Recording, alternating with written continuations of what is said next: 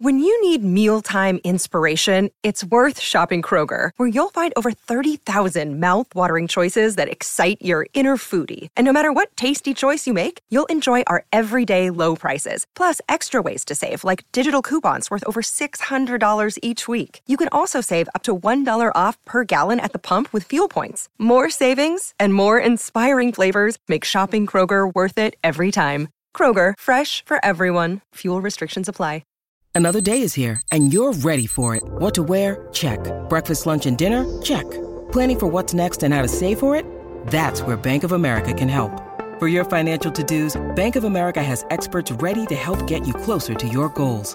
Get started at one of our local financial centers or 24-7 in our mobile banking app.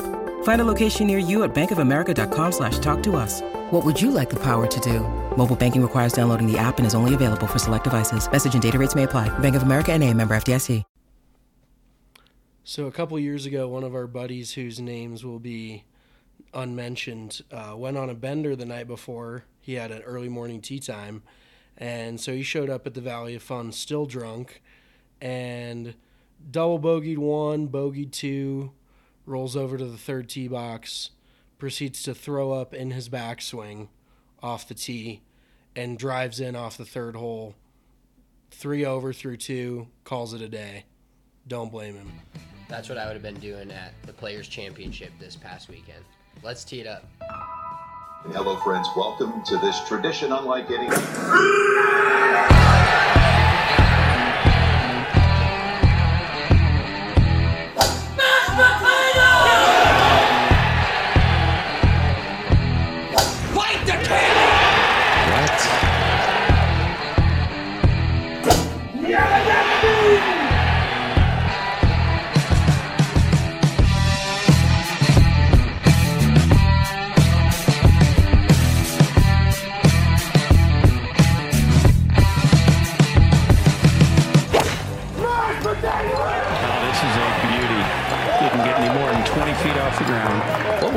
Somebody scream mashed potatoes? That was mashed.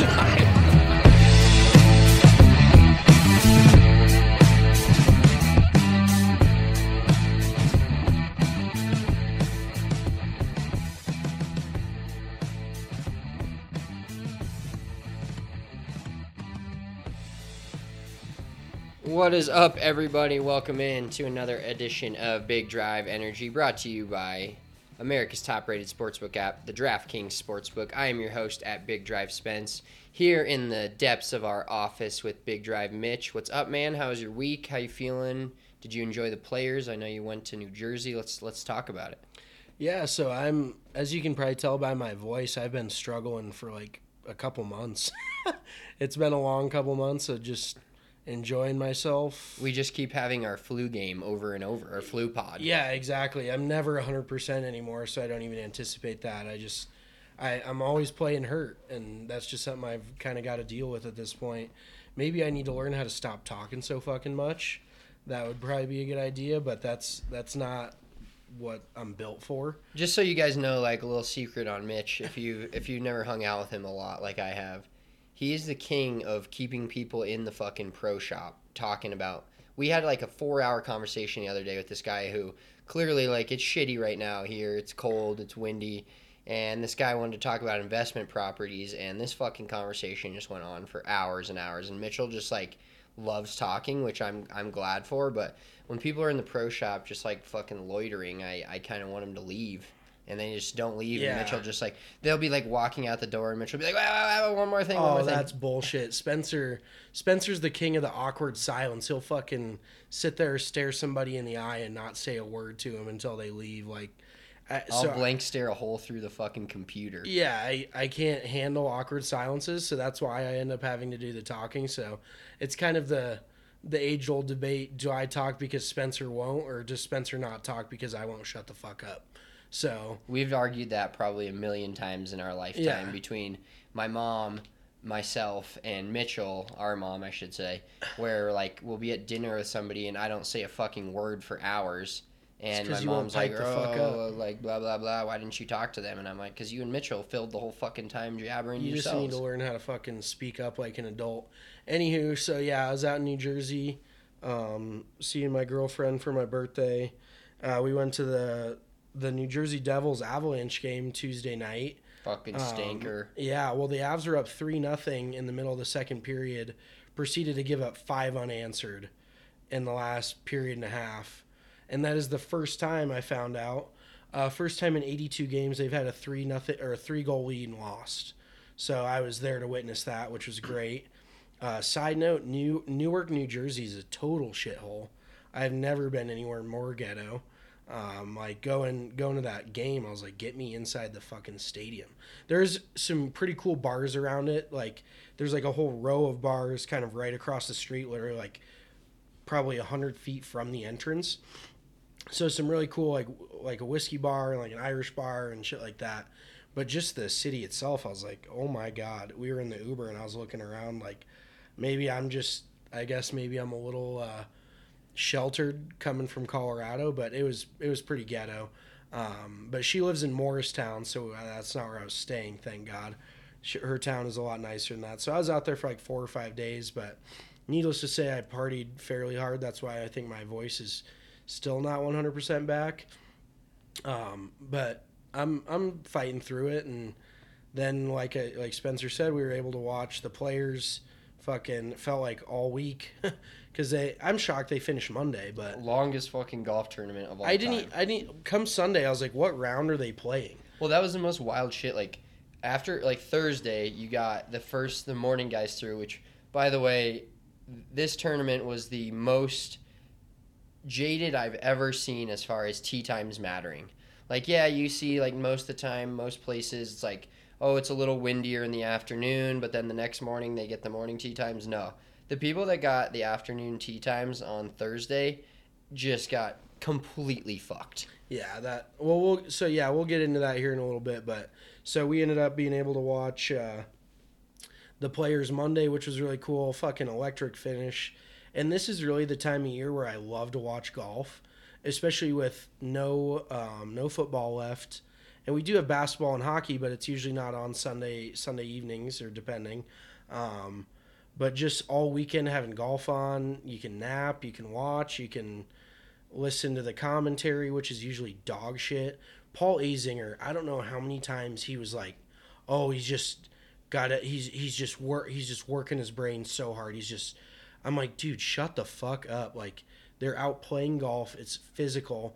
Obviously, they're mentally focused, but he's talking. It's like mental warfare. Like, this is Russia and Ukraine, and I mean, I wouldn't go that far with it, but TPC Sawgrass did prove to be a fucking test.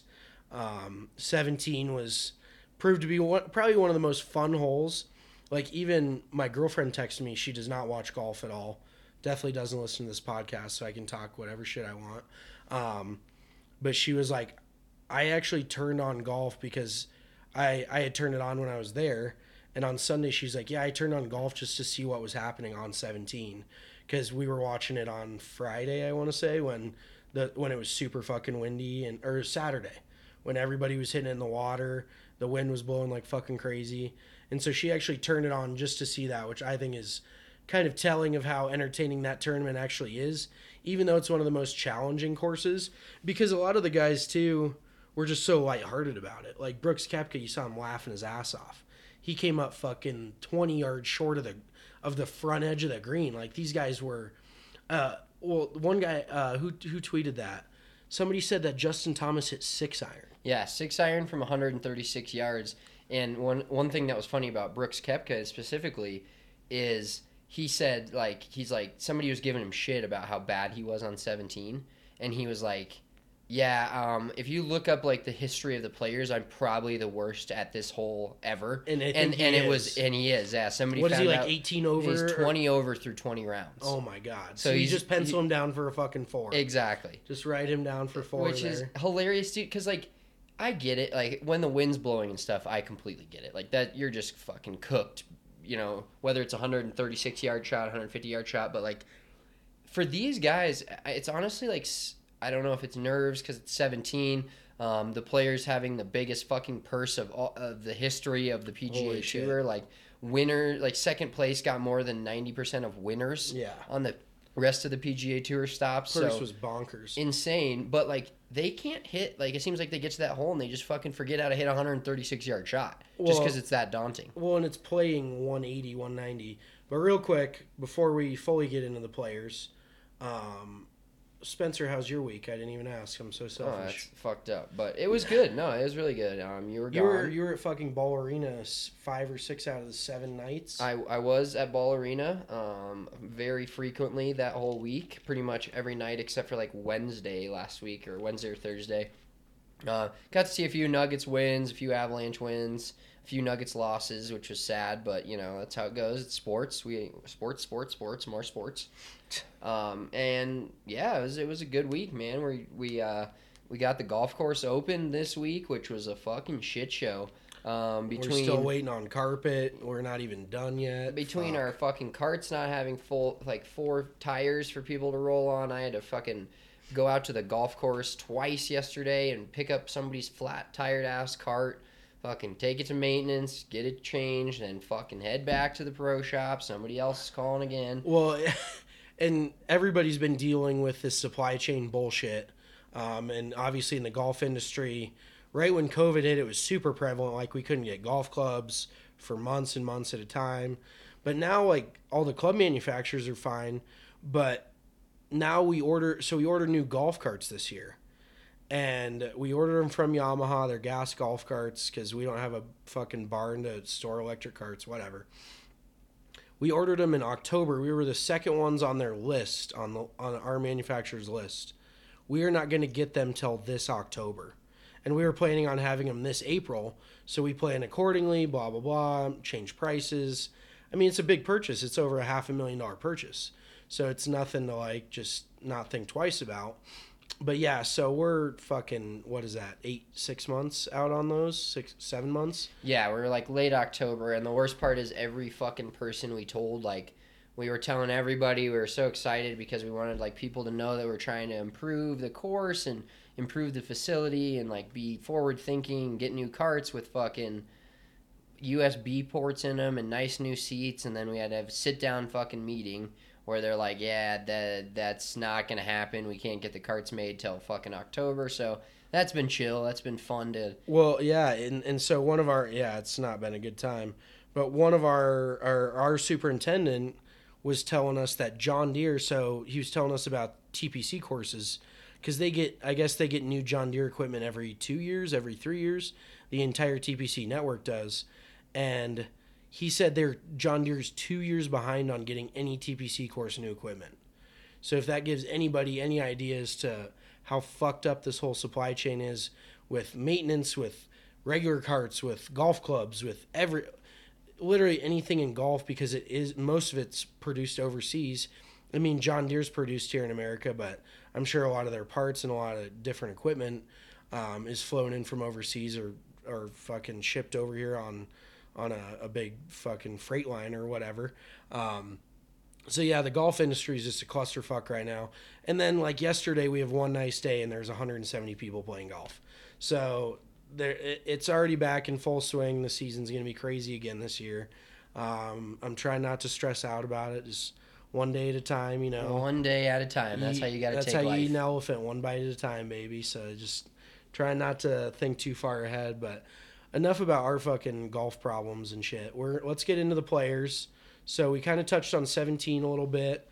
Um, The whole tournament was just a complete gong show well, for it wa- most of it. It was until Other Su- than Thursday Sunday morning and the, Sunday The finish was fucking electric. The finish was awesome. Um, let's touch on the finish real quick. So Cam Smith, our cousin Cam, the dude when he gets in a groove, other than those two wonky ass snap hooks he hit out of nowhere, like just these fucking absolute snipers into the left trees, and they they had to have been Absolute hit. quackers. Yeah, absolute quackers, bud. They had to have been hit off the toe of the club, first of all, because that gear effect. There's no way you can hit the center of the face and snap hook it that hard unless you're swinging like 30 degrees inside out, which is borderline physically impossible. Um, but he had a couple of wonky drives, but other than that, it just felt like he was automatic. And he is the best putter statistically from four to eight feet on tour. So when he gets that wand working, if he's hitting fairways, and notoriously he's already a really good iron player. Like I, th- I would say the one glaring weakness in his game when it's off is his driving, but when he's on off the tee, he's I would I wouldn't call him untouchable, but he's really fucking good. He he's already a top ten player in the world, and that's kind of undisputed. But he could be right up there with all the young guns. Like, would you even say he's overtaken Morikawa or? I don't know, man. That's a that's a tough debate, but I'd say he's right there. Yeah, I would say you're he's close, except he doesn't have any He majors. he doesn't have the I major. think that's that's the thing that is gonna you know whether the players, even though it was a bigger purse, probably a tougher well, not necessarily a tougher field than all the majors. Probably It's just a really fucking good field. just as tough. I mean, every single group you saw when you were watching the tournament, if you guys were watching it, if you weren't, you missed out on a, on a fucking party because it it made it was the most real golf tournament for a lot of like amateur golfers that watch and play golf because it felt real watching so many guys hit it into the water. Like on the restart on I want to say like this is it's so fucked up because I'm trying to recall this tournament and what day I was watching it. And I don't even know like what I didn't know what round it was. Some guys had like already finished round 3, some guys hadn't even like started 2 or some shit like that just because of the crazy ass weather and all the delays and stuff, but I, I forget what day I was watching it, but there was uh, they re I think they restarted. They played a few holes. I want to say it was Friday afternoon, and they had the craziest thing. Did you see like the fucking tee times for some of this shit? Six o'clock? Yeah, like they had like six o'clock tee times in Florida. and, and what's even the point in sending them off at that point? I, I get it, like they're they're trying to utilize all the daylight that they can, uh, but at the same time, like they're gonna tee off and play. They this is pre daylight savings, so it got dark at 6.30, 6.45. so they could maybe play two holes, and it ultimately I don't know if it ended up affecting anything, but we also saw Ian Poulter sprinting up 17 trying to tee off on 18 because once you tee off on a hole i don't know if you knew this once you tee off you you have the right to finish that hole so that's why poulter sprinted up 17 to finish 17 to go tee off 18 so they could play that hole because otherwise they would have had to come back at the ass crack of dawn just to play the 18th hole and then wait for their after or their whatever their tee time was that morning so poulter's like fuck that and everybody was talking shit about him. He looked pretty. I, I thought he looked pretty graceful running up the 17th. Uh, he's 46 years old. I I wouldn't look that good running up the 17th right now. It'd be they'd have to fucking black it out on TV because it'd be an absolute shit show. Um, but yeah, they finished their round, and a couple of guys started real fucking late. Uh, what was it? Friday? Yeah. I can't Well, real remember. quick, did you see the that Poulter's kid? So there was this one not viral on Twitter, but uh, some somebody tweeted. I think it was like Poulter's wife or something. And this just goes to show you how funny like my dumb ass is. Like Pol- Ian Poulter's kid's a fucking silver spooner. Whether he's a good kid or not, I don't know the guy. So Which the gonna- younger one or the older one? I think I, I don't know Because he has an older one that plays at University of Florida. definitely wasn't him. It was the younger. one. Okay, yeah. It was the younger one and Joshua. Joshua. I, I his, na- his name's Josh. I follow Ian Poulter pretty closely on uh, Instagram. So yeah, Joshua. Joshua was fucking so so I see this video on Twitter of Oh, yeah, Joshua on the beach. Yes, but he's recreating his dad's like 17th hole. He and I, I didn't really read the tweet from Poulter, but the first like clip I saw, you know how cuz like you know how a video on Twitter will like start playing uh, when when it's on your like feed and then Yeah. and then it goes and you click into it and you can like see it more, bigger and Yeah, yeah, clearer, yeah. but it start playing. And I thought because I'm an idiot that that was like he was doing that in the snow. It looked like snow, and I was like, "Oh wow, that's kind of crazy." Like Ian beach. Poulter's kids live in the fucking snow, knowing how dumb I am. Then I watched the video, and he called it. What did he call? Oh, TPC sandgrass is what Poulter called it. But his fucking kids is two feet from the water, probably hitting it off his back porch in their fucking home in Florida, whatever. But yeah, it just goes to show you how dumb I am, thinking that was fucking snow for a while. Yeah, that that's not your smartest observation. Side note though, Ian Poulter's son Luke, who's playing at University of Florida, is actually a fucking stick. Uh, Poulter posted on Instagram some of their.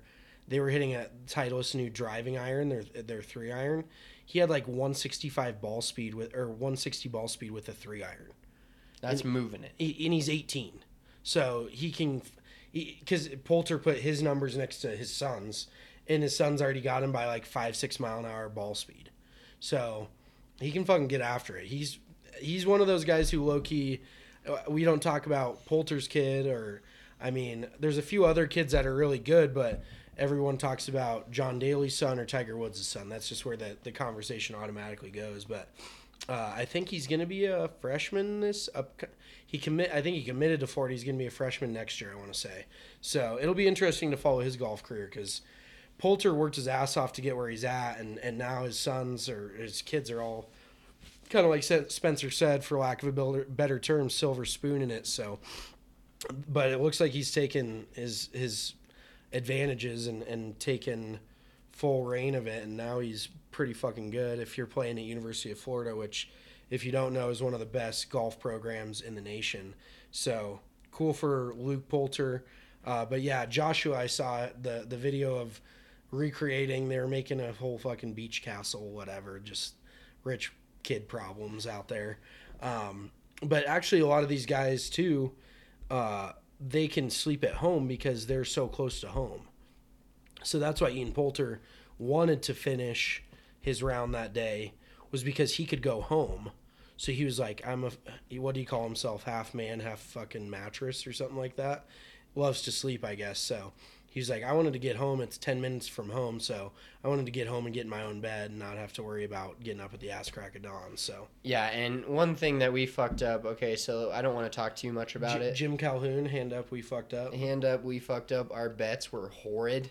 A complete fucking sweep of Oh players God. for us, and that you're you're talking about, uh, you know, well, actually, I don't know if it was a complete sweep of, of all six bets It because it's, Billy Horschel it's our rock withdrew. bottom. Billy Horth- Horschel, Billy Horschel, Billy Horthel. Billy Horschel withdrew the Florida Gator product, so that reminded me of it. But he withdrew, so I think we got the credit back for that. I'm gonna have to tra- check my DraftKings account, but Other than that, we got absolutely stained. We got smoked. It was uh it was not our our best showing. I, I would consider this our rock bottom, so there's only one place to go from there and that's up. And I actually really like our picks this week. We'll get into them later, but um, obviously I like our picks every week, so that doesn't mean fucking anything. So but let's talk a little bit about our picks from last week and just like what happened because because I I was, Morikawa cut. Uh, he was fine. He was like even par through. Well, dude, it was first- 17. Didn't he fucking got eaten up on? s- I think he made quad one day and he was just out of it. Like it. But talking about being out of it, fucking Xander Schauffele went from T9 to T90 in two fucking holes. He What did went he make? 17, 18. He went triple eight. Oh God. He went six, triple eight. quad, Yeah, six eight in seven over holes, in two holes. That's and relatable. absolutely cucked himself out of any chance. And then like, Wait, then, did like you have said- Schauffele? No, I did not have Schauffele. But Oh, okay. I had uh, Morikawa. He sucked wiener. And then now, Can we say that? Oh, I don't know. Should we cut that? we'll leave it. Ah, fuck it. Um, but Morikawa sucked. Um, fucking Matthew Fitzpatrick absolutely choked all over himself. Billy Horschel withdrew. Fucking Yeah, what's that? um oh oh yeah Our Hatton. matchup. Yeah, we, so we had matchup. a matchup that looked great. Like Hatton finished at what four or five under. Well, the first day, so you know, we put so if you guys have the PGA Tour app and you you ever place bets with us, which right now I probably wouldn't recommend. Um, or fade. fade us, whatever. Uh, especially if we go a matchup. So we're I'm looking at you can on the PGA Tour app you can favorite the players that you that you're cheering for. So that way they show up at the top. You can kind of see where they're at right away, and you don't have to look through the whole leaderboard and try to name search and whatnot. And so I put Paul Casey up there because of the um, I put Paul Casey up there because he was in our matchup. We were going against him with Tyrrell Hatton. Just had a top ten. Had actually a run of like, or Matthew Fitzpatrick, who I had top twenty, had a run of like four straight top tens. Of course, he fucking shoots seventy eight and eighty, whatever he shot. But the uh, you can put those players at the top, and like the first couple holes, Paul Casey is like I think he was like the first turn, first time ever to be three over in this first two holes of a tournament, and then finish in the top five or something like that. He was three over through two, and Tyrrell Hatton was two under through two, and I literally had booked that matchup that we had won it. I was like, oh cool, at least we won our matchup. You know, that's kind of like bread and butter, more minus 110, not a crazy odds pick. And all of a sudden, I'm watching the tournament when it gets closer to fucking the next day, and fucking Paul Casey's winning the fucking thing, basically. Yeah, I don't know exactly how he turned it around like that, but that was um, that was just an all-time bad beat on our part because, like we were saying, Tyrrell was playing pretty damn good, and of all the matchups, we could have picked thirty different matchups, and we picked the one fucking dude who p- decides to play well this week and bet against him. Yeah, and well, So- Paul Casey's been fucking nothing for the last like six weeks. Yeah, he hasn't been great. But Uh, if you guys are placing bets with us or fading us, make sure you always use the DraftKings Sportsbook. Teams have been selected for the biggest tournament of the year in basketball, and there's a few days left to join on the action as it tips off on Thursday. DraftKings Sportsbook is giving new customers a shot to bet just $5 on any team, and you get $200 in free bets if you do. It's that simple. If they win, you win. So maybe go a little Gonzaga. I know there was a profit boost on Gonzaga to like plus 100, which they were minus 8,000 money line, so that's a great profit boost. Toss 50 on that. DraftKings Sportsbook customers can always get into college hoops with same game parlays. You can combine multiple bets for a bigger payout. The more legs you add, the more you can win and collect. DraftKings is safe, secure, and reliable. Best of all, you can deposit withdraw cash whenever you want. So download the DraftKings Sportsbook app now. Use that promo code DNVR. Get $5 bet on any college hoops team and get $200 in free bets if they win. If they win, you win with promo code DNVR this week for the tournament at DraftKings Sportsbook. Must be 21 or older, Colorado only, new customers only, minimum of $5 deposit. Restrictions do apply. See DraftKings.com slash sportsbook for details. And if you have a gambling problem, call 1-800-522-4700. All right. Um, should we get into a little Well, bit of the... there's some more players that I feel like All we right. still need to discuss. yeah, let's... Well, so Cameron Smith, the the finishing stretch coming down between him and Anirban Lahiri.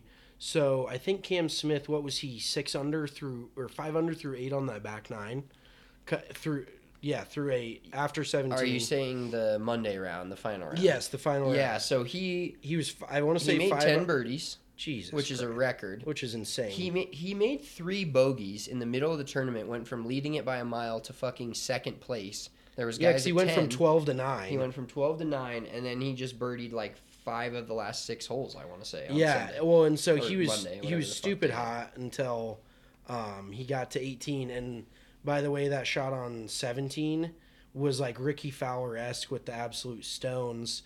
And everyone's like, "Oh, did he push it or did he mean to hit it there?" Because nobody aims right at that hole. It's six feet from the edge of the hole or from the edge of the green, which is pretty much the water. So I don't think anybody means to hit it there.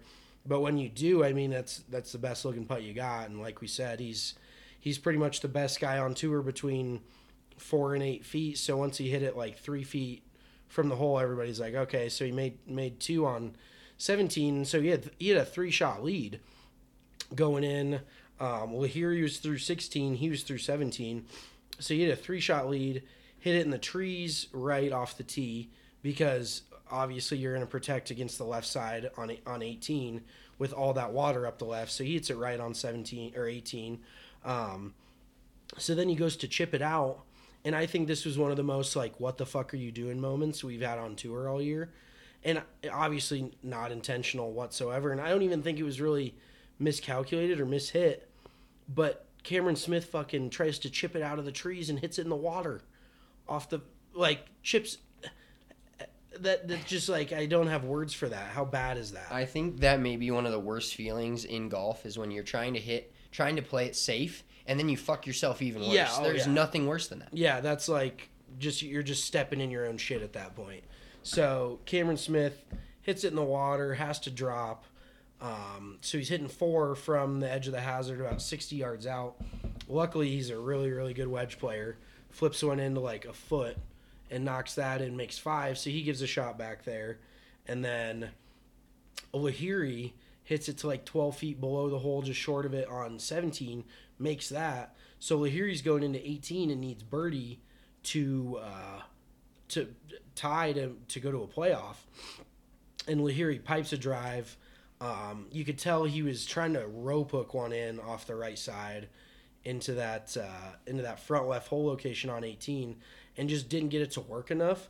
But actually, I think that even if it would have gone a couple yards yards further, because did you see Doug Ghim's approach shot on that same on 18? I did not. If you land it, Doug Ghim, everybody knows I played with him. Whatever, it's old story. Uh, but he landed it basically on the same line as Lahiri, but it was he landed it pin high because there's this big ridge that works top right to bottom left. Everything kind of filters towards the water. So he landed it 30, 35 feet right of the hole, and it came down to four feet from the hole. So I think Lahiri kind of had that in the back of his mind, like if I can just get some pin high right, um, just pin high on 18, somehow work it right to left on the green and have it filter down towards the hole. He thought he was going to have a pretty good look, but he did not get it all the way there. And I think there was a little wind in their face. And by the way, 18, just the stretch in general of 17, 18 the whole week was fucking treacherous.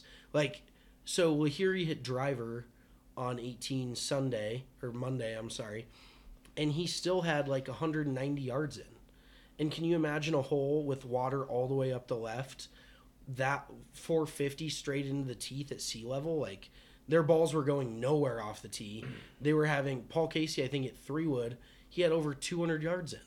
Like that's that's one long ass par four. That's not that's not a green light by any means. So Lahiri ended up he almost chipped it in too. He hit it to like six inches, but still Lahiri's chip, like Spencer mentioned earlier, the purse was so fucking huge. Lahiri's chip, if he wouldn't have gotten that up and down, I think he would have lost like six hundred thousand dollars. So the fact he did get it up and down, he still made over two million dollars. And for anybody that doesn't know, Anirban Lahiri's not like a real household name on tour, but he's made about four million dollars in his PGA Tour career. He literally made half of that in one tournament this last weekend, and he didn't even win it.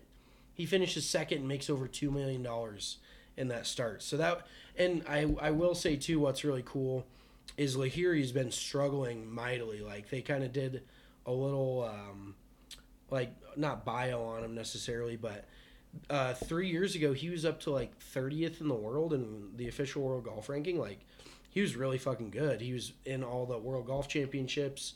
Um, he was trending to be one of the better players.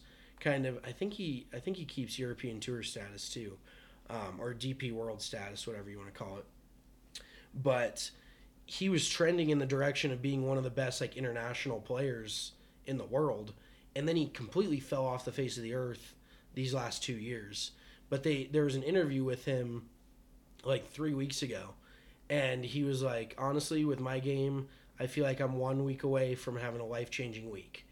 And even though he finished second, this week was definitely a life changing week for him. It was fucking insane, making like we said over two million, all the world golf ranking points you get that come with that, and I think that I I can only imagine how many world ranking points. Will you look up Anirban Lahiri's? Well, he started out the tournament 322nd in the world rankings. And now, give me a guess. I bet he's like 90th. What do you think? What are you What are you guessing? I'm going to say he went up to like 75th. Okay. Oh, he broke into the top 100. Uh oh. 89. Holy Okay, shit. Great right guess. Thank Great you. guess. It's almost like I know what I'm talking about sometimes.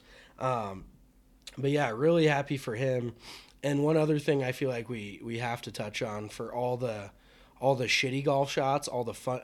Who shanked it on 17?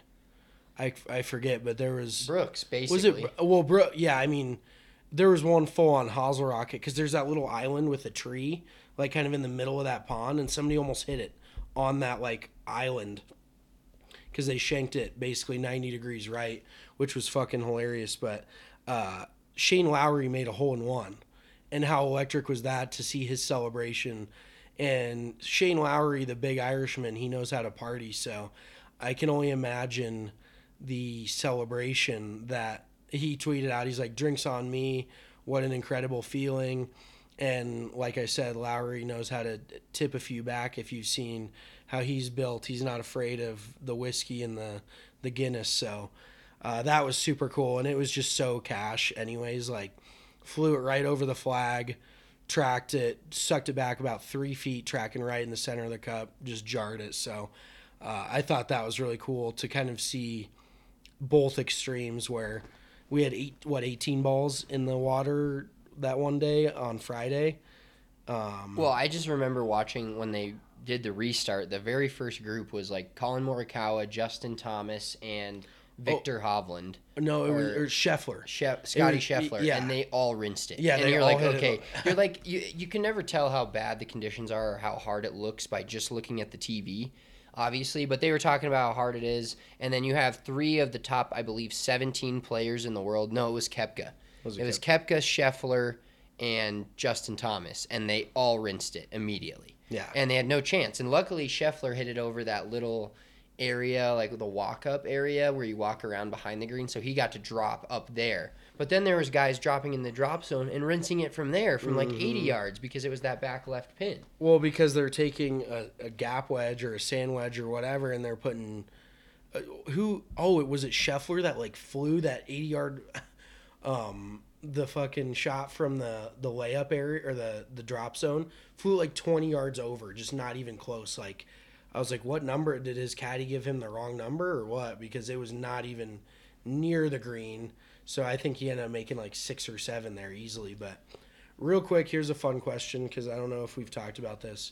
If you could be at anybody's celebration post hole in one on the PGA Tour, who would it be? Dustin Johnson.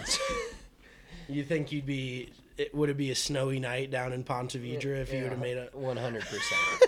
PJ all the I, way home. I didn't even think about that, but I feel like DJ It's would a be no a good one. brainer. Okay, so you see where Spencer lies. I, I think I would have to go with any like Irishman or like Englishman because they just Lowry, Graeme McDowell, yeah, somebody like Ian that. Poulter, Henrik Stenson, um, who else? Like all of those guys, just like even maybe Rory. I know he knows how to get after it too. Uh, bust into a few bottles of the Opus One, um, but I, I think any any of those European guys would be a blast to to party with after hole in one. Dustin Johnson, I think, is kind of the undisputed answer, though. Um, I didn't even think about that, but yeah, you're 100 percent right. There's there's really no questions. There's no better party than a Dustin Johnson party.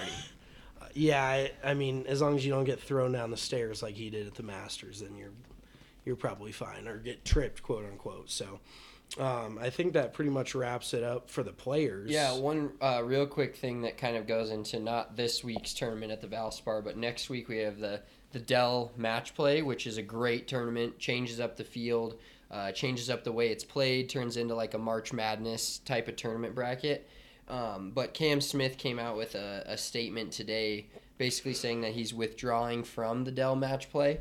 Uh, because he and- wants to spend time with his family, right? yeah, he said, regretfully, I've decided to withdraw from next week's Dell, ma- Dell match play. We had a long, extended week at the Players, and I just needed a little break. I'm enjoying my last week with my mum and my sister Mel. My mom. My mum and my sister Mel. Prior to them departing home for Australia, been two plus years since we've been together, so it came down to practicing or a couple days with my family. Easy choice, especially after you just cash 3.6 million in one tournament. So. Yeah, and he, he doesn't seem like a man of like many needs. Like remember what that last PGA Tour venue won? He's like, he's like, I don't really need the money. I'll probably buy some new fishing equipment or it's, it's like what the fuck, dude. Yeah, Like, he's like, I'm set. Like, Yeah. he, he's just an electric factory from the word go. Yeah, And he- now, I mean, Didn't he look a little Dallas Buyers Club to you? Like he looks thin, dude. I don't want to sound like dark. Like he looks like Matthew McConaughey out of Dallas Buyers Club. Like he's definitely dropped some weight. His face was super thin. I would okay. I wouldn't say Buyers Club, but more like he just got off the beach for like a month, and he's just been surfing. Like his hair. I don't know if he's going towards the. Does he wash it or is he going with the the um, Rastafari? What are they called? The corner, the dreads, dreadlocks. Because it doesn't look very clean. Like it. Honestly, your mullet looks better than his, and that's saying something because yours is uh, average at best. But my, yeah, well, I will say mine gets a lot curlier and crazier when I wash it every day. Like when I wash it and then just let it air dry itself, it does get like a little curly and like. But when I don't wash it, if I like go just, a like, couple days without, down it just- flat. Yeah, and I have the worst hair in the history of the world. and then you add on that I have a fucking basically self-cut mullet. Like it doesn't get much worse than that. Yeah, it, I mean Cam Smith doesn't look a whole lot better for whatever that's worth, but uh, really, really cool for him because they did a story on him and just like Spencer mentioned, but he hasn't been able to see his mom or his sister in two plus years because of COVID. Uh, him being from Australia and their lockdown being so um, strenuous that they weren't able to, he wasn't able to travel back over there with his schedule and they weren't able to travel over here. So this was the first time he was able to see them in a couple years. And what a better week to, to have them over than when he wins basically the biggest tournament on the PGA Tour, cashes that huge ass check. And I will say real quick, uh, we were talking about Cam not having a major yet. My not so early, not super early prediction, but my early prediction for the Masters. You can book it right now. Cam Smith's taking the. He's going to be um, putting that green jacket on Sunday afternoon in Augusta. I really think that he's got that kind of game, and he played really. Do you remember last year he played really well there too? Yeah, last year he almost won the thing. Yeah, Like, exactly. He basically had a few really good chance to win the thing, so he's already got a good record there. There is absolutely zero chance we leave him off our DraftKings big bet energy picks for that week. 0 100%. chance that he's not on there somewhere. Yeah, we are going to be doubling down on Cam Smith that week. And especially if you can get dial on those greens at Augusta, which he clearly is, with how he played last year, I think he's he's got to be one of the clear cut favorites coming out that week to play. So Well, and a quick shout out, of course, talking about the Masters, we are going to be doing a Sunday live show from the DNVR bar after the Masters is over, kind of recapping the last few holes. Hopefully, there's some drama, and then we'll go straight into kind of a recap of the tournament and talk about the winner and uh, all the crazy stuff we saw a week. And we'll also be doing another pool. So make sure if you're listening to this and you're following us on Twitter or uh, hit us up via email, golf at the DNVR.com. When the Masters rolls around, we'll do a pool. This last week, we gave away a hybrid and a sick pins and aces. Shout out to pins and aces. Uh, Joker putter head cover. And uh, Zach Rodriguez won. He got the hybrid. So um, we're actually going to probably play around with him this coming summer. So that's going to be a good time. But make sure you're hopping into those pools. They're always free to enter. We're not taking anything from you. We're just trying to give you stuff. So make sure you're entering those pools moving forward for every major. We're going to have one. And this is a great year of majors. We got Masters, of course, at its normal time. We've got the Open P- Championship in at St. Andrews, a classic, and then you know Aaron, uh, down in uh, Oklahoma City for the PGA Championship, and then the U.S. Open is where is it this Is- year? Oh shit! Is it Aronimink? No, I've I, that was out of left field. I have no idea. It's it's somewhere back. Oh wait, is it the Country Club? Is it at Brookline? Yeah. Yep. Yeah, oh, another classic venue. God, look at me just from the clouds with my. Yeah. After your Aronimink bullshit, you had to. Well, it's all up in the something better than Northeast. It's all the same, whatever.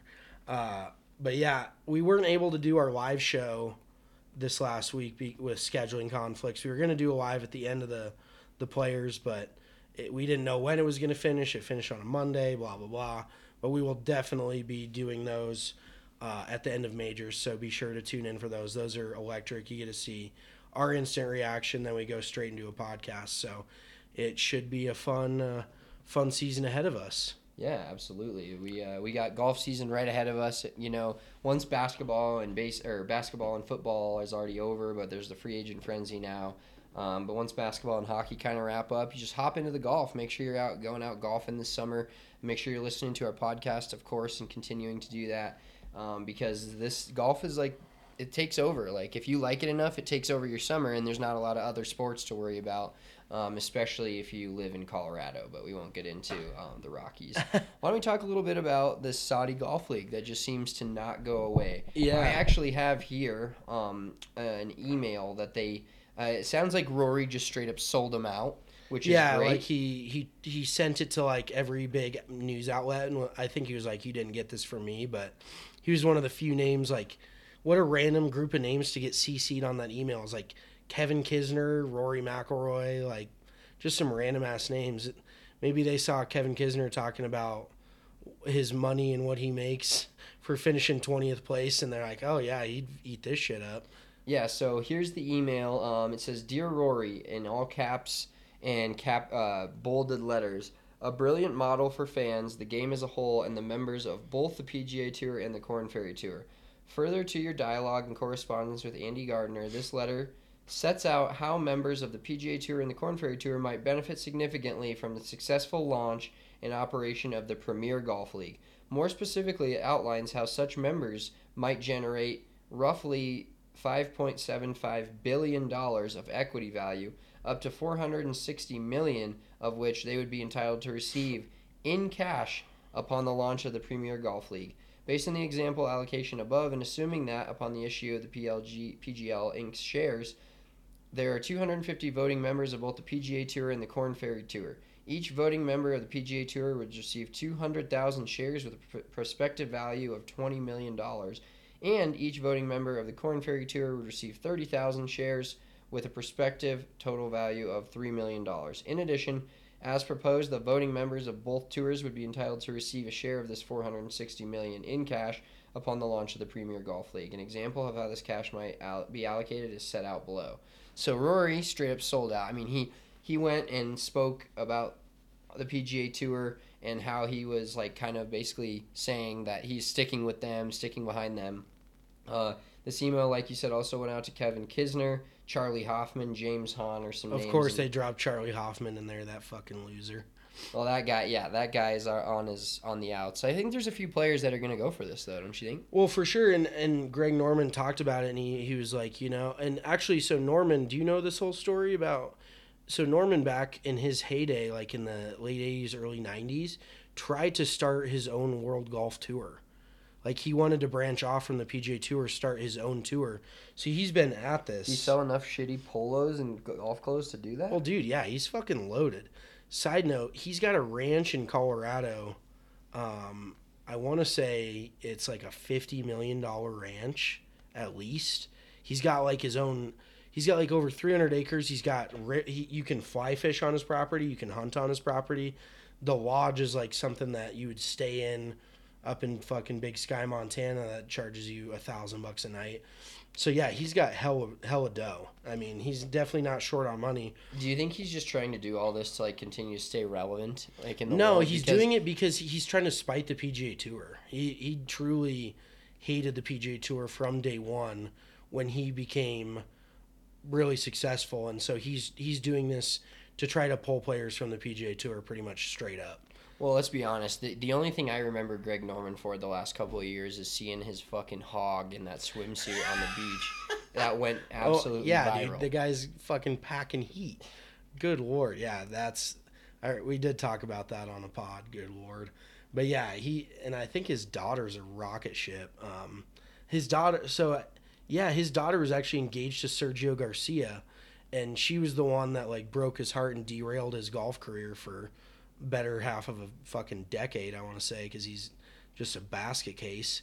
Um, but yeah, Sergio is engaged to his daughter, so I'm sure she's not horrible looking.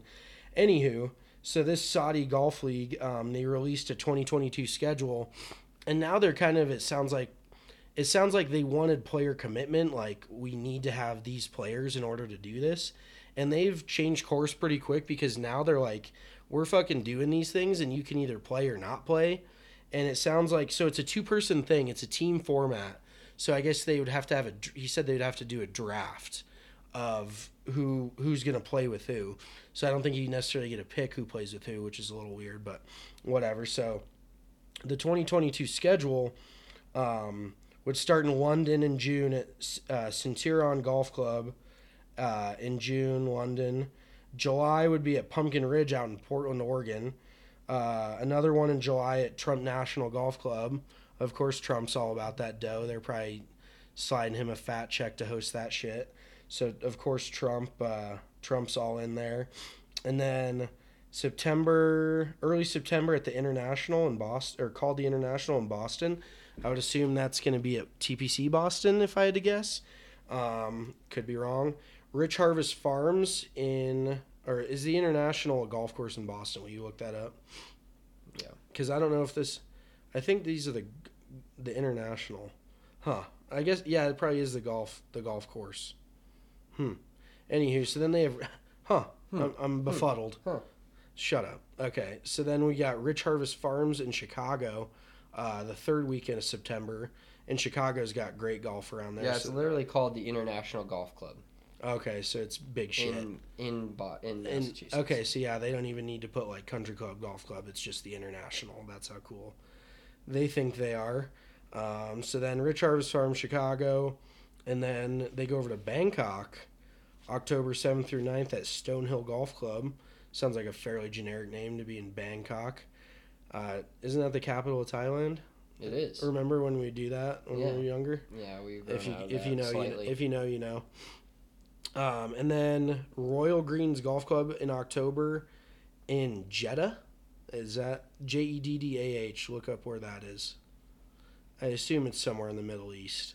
If I had to take a shot in the dark, I'm once again this is not a geography podcast.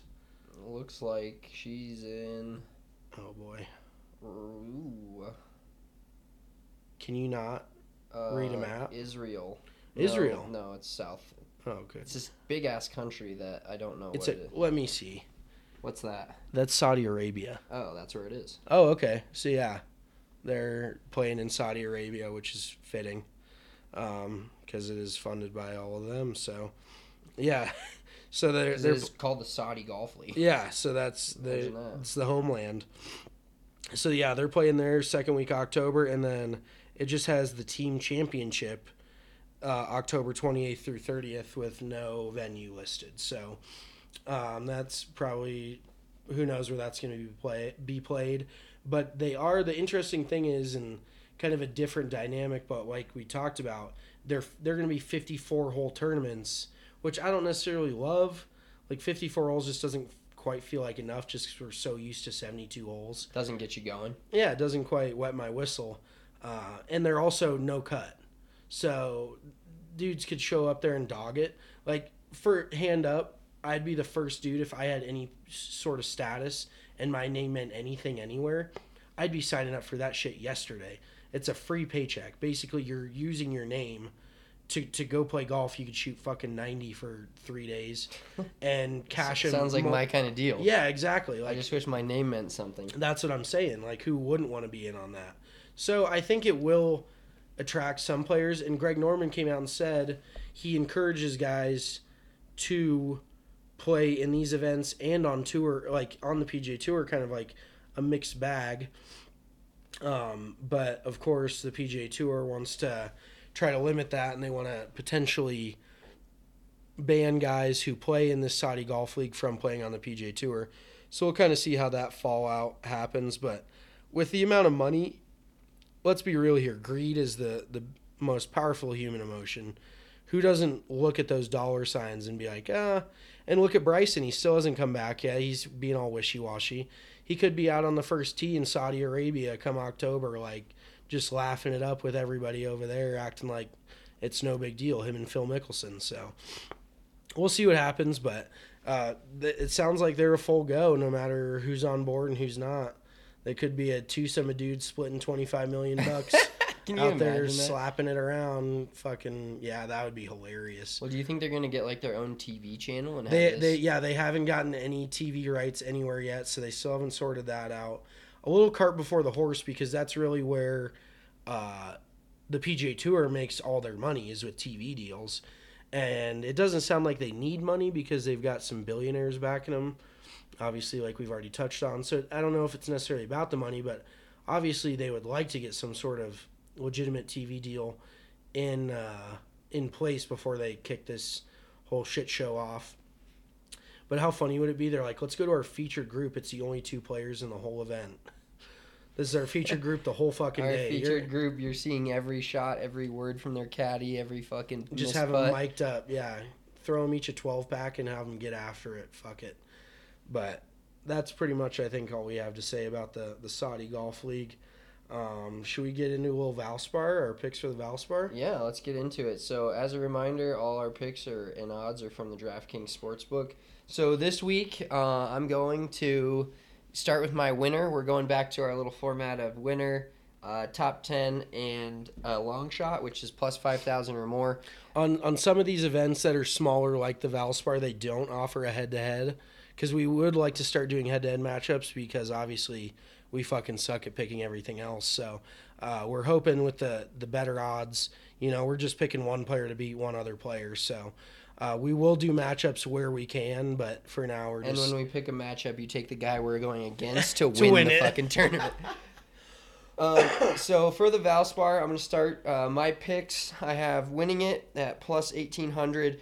He shot a course record at TPC, and nobody really saw much of it at all. And Dustin Johnson, and so Dustin Johnson's I plus. think he's like seven of his last ten events. He's top twenty five. yeah, Like he's, he's played like some low as low key as Dustin Johnson can be. He's been low key like very consistent. His last ten events, I think he has seven top twenty fives and three top tens. So I mean, he's not playing bad golf. We just haven't heard his name a lot 'cause he hasn't been in the winner's circle. Exactly. Well, you're gonna hear his name in the fucking winner's circle this week at the Valspar. Oh, baby. Had a great week at the Players. Um, fought the conditions, which normally he's not a player that you would think would be able to fight those conditions and play as well as he did. So take Justin Johnson plus eighteen hundred.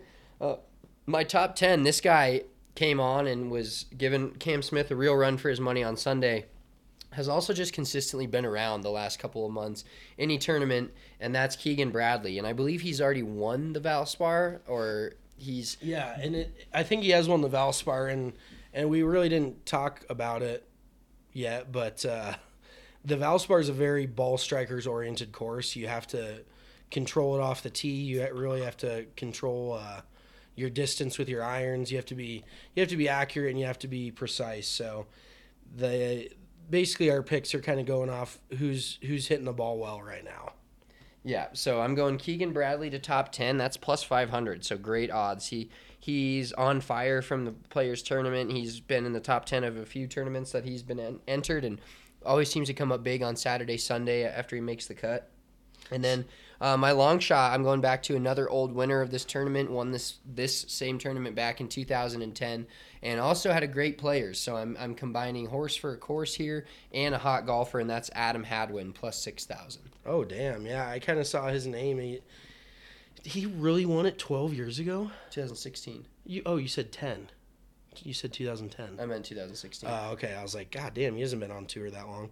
Okay, yeah, I don't mind that pick actually. He's he knows the course, obviously, pretty good player out there. So, um, and let me pull my picks up here real quick.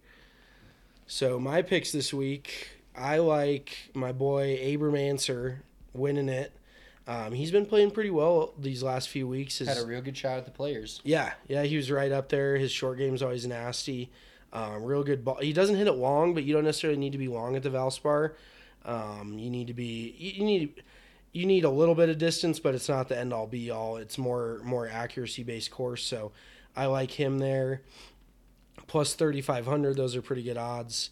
Um, I'm throwing shit at the wall, so we'll see what sticks.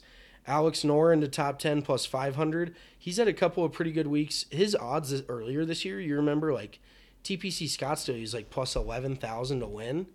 He's not really getting a whole lot of respect. And I mean, he has had a few like atrocious uh, tournaments this year and had a pretty poor end of last year, pretty, pretty poor beginning of this season. But it, his game seems like it's kind of rounded into shape. And then Harold Varner the third as my long shot plus seven thousand.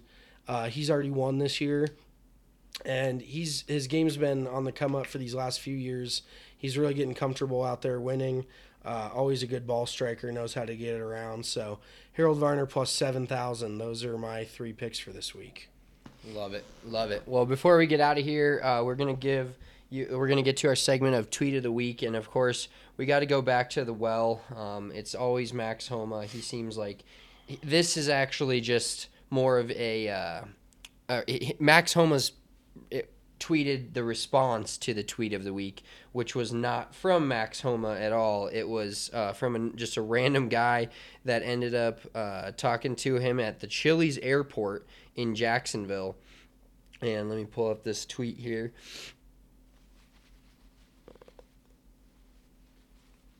Dead air. Dead air. Oh fuck. I had on. it. I had it, and now it's just gone. Just the black hole of the internet. hmm It's it's gone forever. Tweet from Christopher Powers at C Powers 14. Um, He said Max Homa just made three hundred twenty-seven thousand two hundred twenty-two dollars at the Players. I'm currently chatting with him at the Jacksonville Airport Chili's. His wife booked him a flight while he was on the course today. He ordered chicken tendies, and the waitress came back and said they ran out. Day ruined. And he responded uh, with, "This was devastating," and then. Um, lucky me as he was taking a picture of his boarding pass and he was in uh, boarding group C32. No Just respect. could almost buy the plane probably itself from his PGA Tour career, and he's C32 flying back home to Arizona. Hey, so- you gotta. Everybody's got to get humbled at some point, and everybody knows Max is the most, one of the most self self-deprecating, endearing dudes out there. So, if anybody can handle boarding in sea on fucking Southwest Airlines, it's him. Max Homa, tweet of the week. All right, that's going to wrap it up for us this week, guys. Appreciate you all listening. We have got some tournaments coming up this summer, so make sure you're looking out on our socials for those. Follow us at Big Drive Energy on Twitter, at Big Drive Energy Pod on Instagram.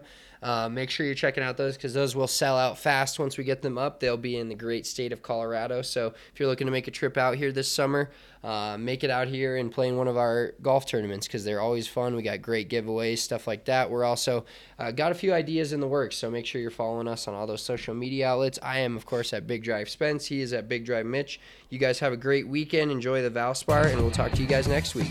Peace.